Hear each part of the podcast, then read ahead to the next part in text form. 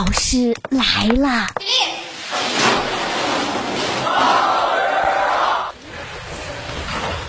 各位好欢迎收听大老师来了。我是大兵。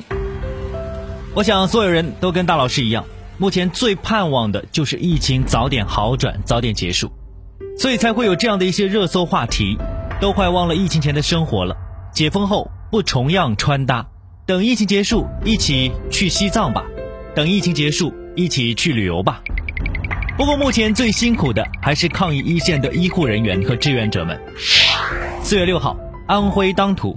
八零后社区工作者杨玉婷回家之后啊，发现自己家窗户长出了鸟窝，里边还有两枚鸟蛋。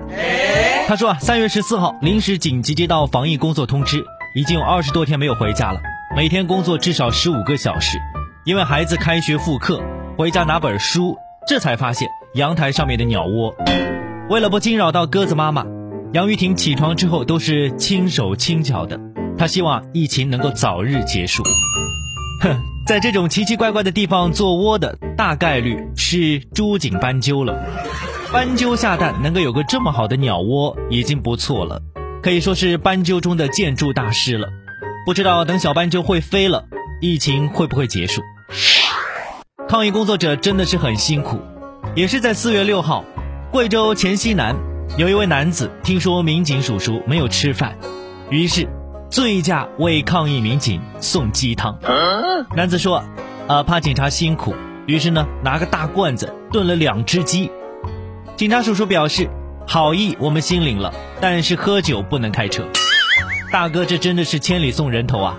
这就好比开水浇花，好心办坏事儿，真是把我们民警叔叔整不会了，哭笑不得啊！各位，疫情结束，你最想做的是什么呢？我想很多人最想做的应该是旅游、环游世界，和下面这位九五后一样。最近，广州九八五高校毕业生迷恋收破烂，引发关注了。当事人吴凯思永续旧物，从大学时期开始收集各类旧物，至今已经有七年。如今，吴凯思的旧物仓库已经从宿舍的两平米换成了三百平的旧物仓。小五表示说，并不觉得收破烂丢人，做自己喜欢的事情的时候是看不到别人的眼光的。尽管父母跟母校的老师都不理解这个选择，但是小五表示，他会坚持自己热爱的事情。对于未来，他的梦想是环游世界，去记录全世界的旧货市场。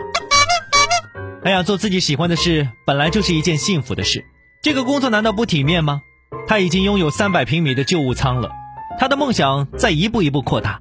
这当然是一份美好的工作。是的，干一行爱一行，爱一行精一行。疫情下找新出路很重要。浙江杭州今年五十二岁的潘云峰，他从十四岁就开始接触到竹编手艺。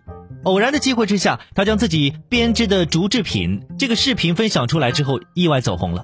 刚开始啊，没有拍摄跟视频制作的经验，他就自己慢慢的摸索。现在。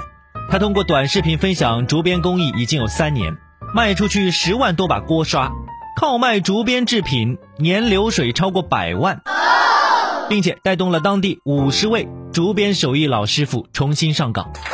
他也表示了，在继承传统工艺的同时，要不断的创新，希望能够有更多人了解竹编手艺。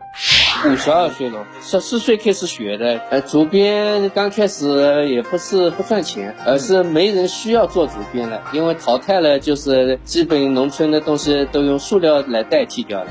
如果说你想在这个平台上面一直坚持做下去的话，要必须一直是要创新模式。这个东西这么好玩的，原来可以做成这样的东西，那么大家呃才有信心一直对吧？在支持你下去。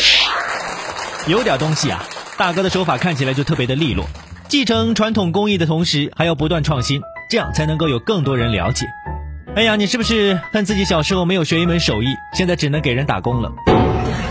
各位打工人，加油吧！我是大兵，下个小时见。